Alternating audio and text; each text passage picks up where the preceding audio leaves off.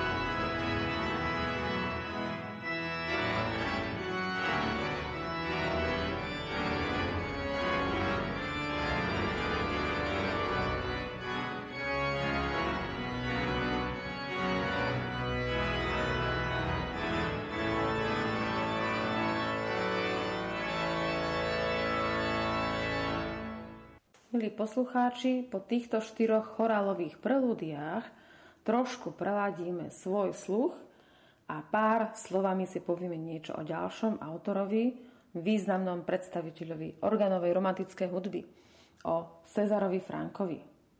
Je podivuhodné, že práve z Belgicka vyšiel hlavný reprezentant francúzskej romantickej školy Cezar Frank, ktorý povznesol senzualizmus svojich predchodcov do najvyšších umeleckých sfér.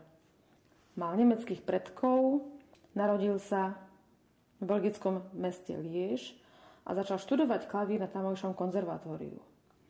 Otec chcel mať z neho klavírneho virtuóza, preto v Paríži pokračoval v štúdiu klavíra a len popri tom navštevoval organovú triedu, ktorú ale ukončil druhou cenou. Vo Francúzsku sa vlastne výkonnosti absolventov hodnotili cenami. Jeho tretím organistickým miestom bol kostol Santa Clotildy, kde od roku 1858 až do svojej smrti hral na novopostavenom trojmanuálovom orgáne Kavaj Kóla, ktorý sa stal tlmočníkom a zvukovým reprezentantom jeho diel.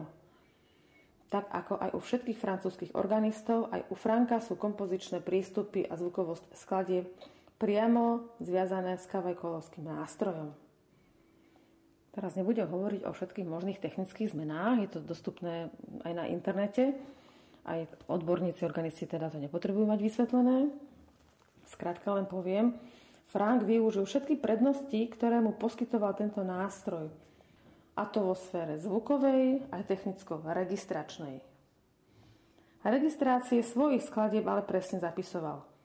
Na začiatku skladby úvodný zvuk spolu s pripravenými registrami tzv. kombinačnými a v priebehu skladby ďalšie postupy pozostávajúce hlavne z pridávania či odborania spojok zapisoval aj používanie žalúzií, ktoré sa vtedy tiež ovládali šliapadlom, dovolujúcim rýchle zmeny dynamiky. Z dispozície Frankovho orgánu a jeho registračných údajov možno s veľkou presnosťou rekonštruovať jeho zvukové zámery – Frank tým pokračuje v praxi starých francúzskych majstrov, ktorí svoje skladby zvukovo definovali. Navyše ešte poskytuje v dejinách organa prvý príklad presnej zvukovej charakterizácie priebehu diela, podobne ako je fixovaná inštrumentácia v orchestrálnych partitúrach. Jeho duchaplná prax zvukovej výstavby diela spočína na pridávaní a uberaní nie jednotlivých registrov, ale celých zvukových plôch jednotlivých strojov, teda manuálov. A tak vytvára špecifické organové gradácie. Na rozdiel od nemeckej praxe sú síce stupňovité, ale možno ich premostiť činnosťou žalúzií, ktoré taktiež zapájal do gradácií. Frankov spôsob registrovania bol taký praktický pre súčasné francúzske orgány, navyše aj umelecky presvedčivý, že ho prevzali takmer všetci jeho súčasníci a nasledovníci. Dodnes tento registračný systém tvorí základ zvukovej koncepcie francúzskych skladieb. Organový cyklus šiestich skladieb pre veľký orgán, ktorého súčasťou je aj dnešné Grand Piece Symphonic opus 17, predstavuje začiatok druhého skladateľského obdobia Cezara Franka. Katastrofálny neúspech opery ktorú Frank napísal, spôsobilo veľké sklamanie a úplne ochromilo jeho kompozičné aktivity. Významným oživujúcim impulzom bolo postavenie nového orgánu v kostole svätej Klotildy v roku 1859 už spomínaným organárom Aristidom Kavaj Kólom. V tomto kostole sa Frank stal titulárnym organistom.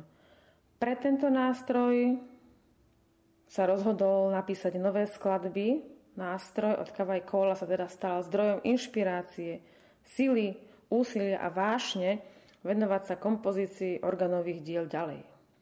V nich dosiahol dokonalosť a úplnosť umeleckej výpovede, ktorú uznávali a rešpektovali kritici aj protivníci.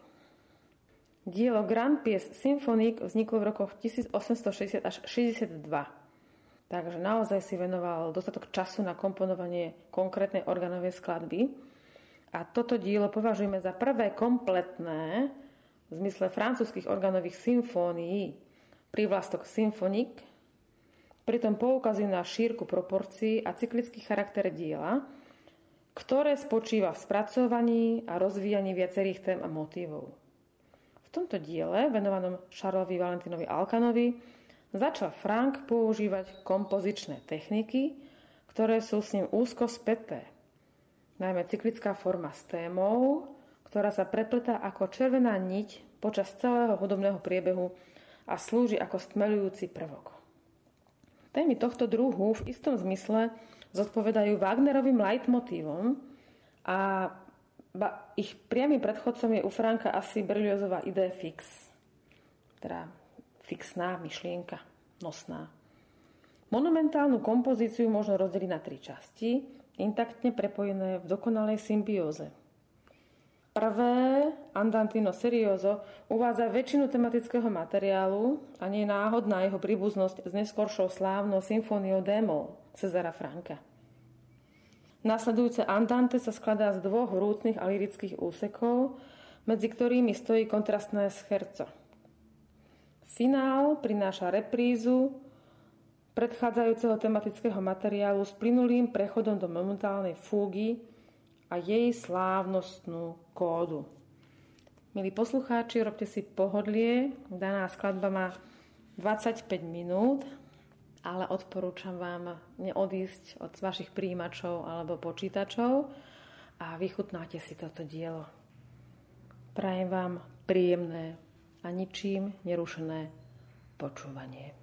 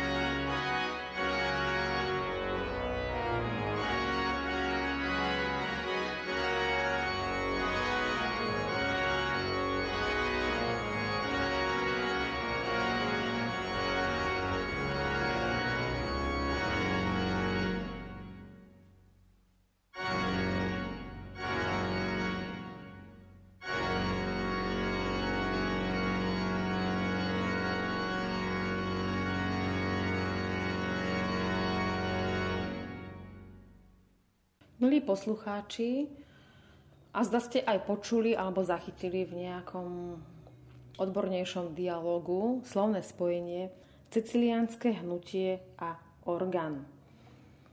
Tak trošku by som sa teraz povenovala týmto pojmom.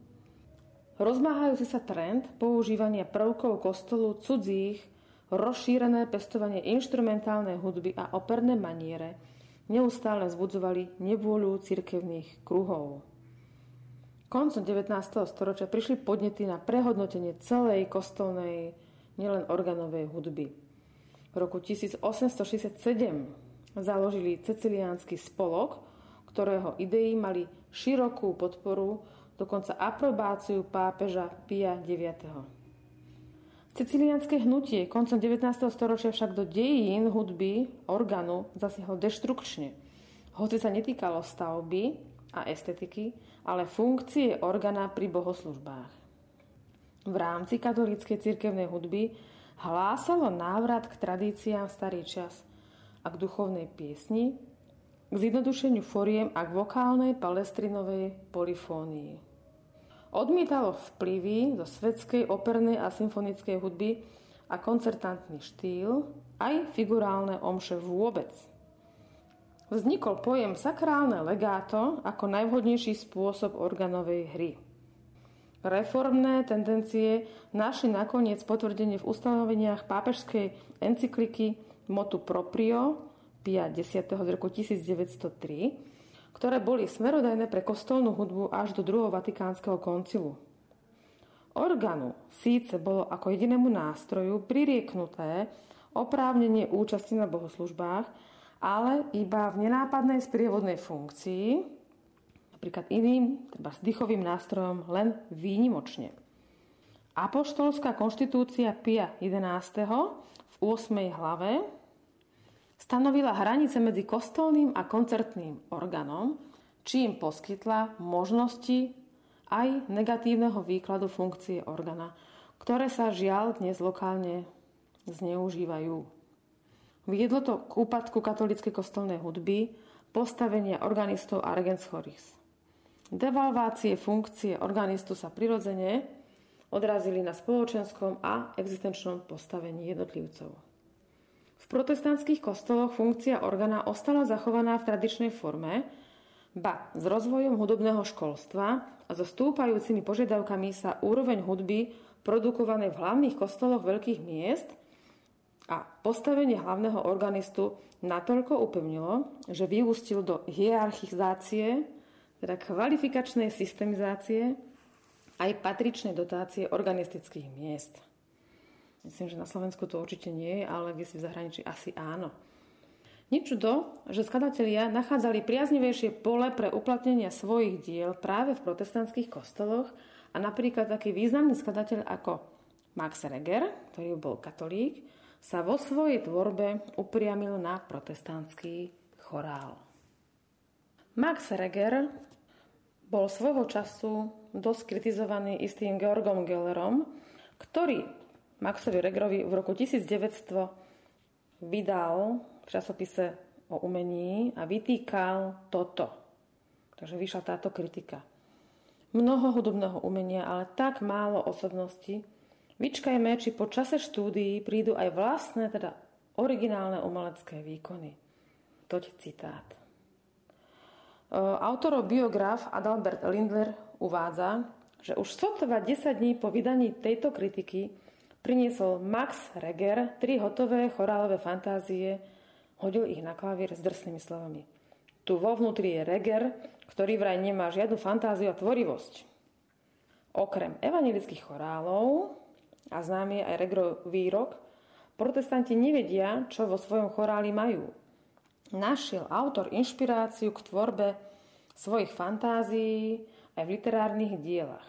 Takže prepájal duchovný chorál s literatúrou a konkrétne vo fantázii, ktorú si vypočujeme, to bude inšpirácia románu Skriesenie od Leva Nikolajeviča Tolstého a literárne dielo Keď sa my mŕtvi preberieme od Enrika Ibsena. Mm, Max Reger trpel viacerými neduhmi mal istú potrebu skoncovať so starým životom, ale potom sa mu podarilo premostiť to a začal po vyliečení úplne svoj nový život.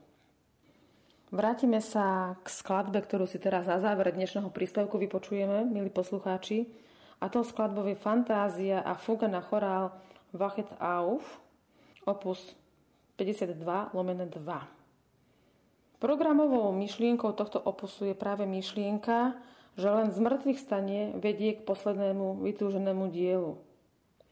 A je názornou ilustráciou prebudzania sa žijúcej mŕtvoli zo zúfalstva, depresie a zbytočnosti k skutočnému životu, radosti zo života a zmysluplnej tvorbe. Zastáva názor, že v svojich fantáziách ide nielen o hudobný výklad textov chorálov a abstraktné predstavy posledného súdu, ale predovšetkým o dotknutie sa najdôležitejších otázok zmyslu nášho bytia. V úvodnej introdukcii tejto fantázie a fúgy vykresľuje autor temný nočný obraz, nazýva ho kostolným dvorom, ktorý narušia dva údery hromu. Za nimi prichádza svetlá chorálová melódia ako hlas aniela, ktorý postupne zobúdza mŕtvych. Striedanie svetlých a temných farieb sugeruje konfrontáciu pozemského a nebeského života. Neskôr sa začnú mŕtvi v hroboch hýbať a povstávať pričom niektorí z nich padnú späť do temnoty a zatretenia. Svetlo však napokon zvíťazí. Druhá sloha textu opisuje príchod spasiteľa, nasledovaný veľkým krešendom až do radostného pléna. V jej závere odznieva nádherná variácia s kolorovaným sopránom, ktorá podľa Štraubeho symbolizuje tajomstvo poslednej večere. Reger tu podľa jeho slov mystickými zvukmi osvetlil úplné rozplynutie sa individua v lásky plnom spoločenstve s Kristom.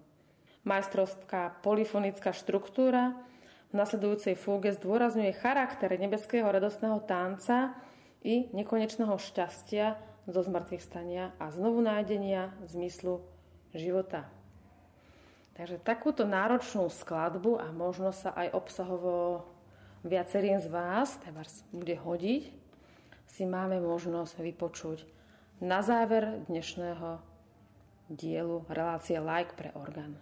Milí poslucháči, želám vám, aby aj takáto organová hudba, hoc bola stvorená pred 100 rokmi a vysoko povyšila organové umenie v chrámoch, nech vám táto hudba možno na prvé počutie, nech vás nevydesí, prípadne dajte šancu druhýkrát, tretíkrát a nech vám prinesie patričné duševné a duchovné potešenie. Želám vám príjemné počúvanie.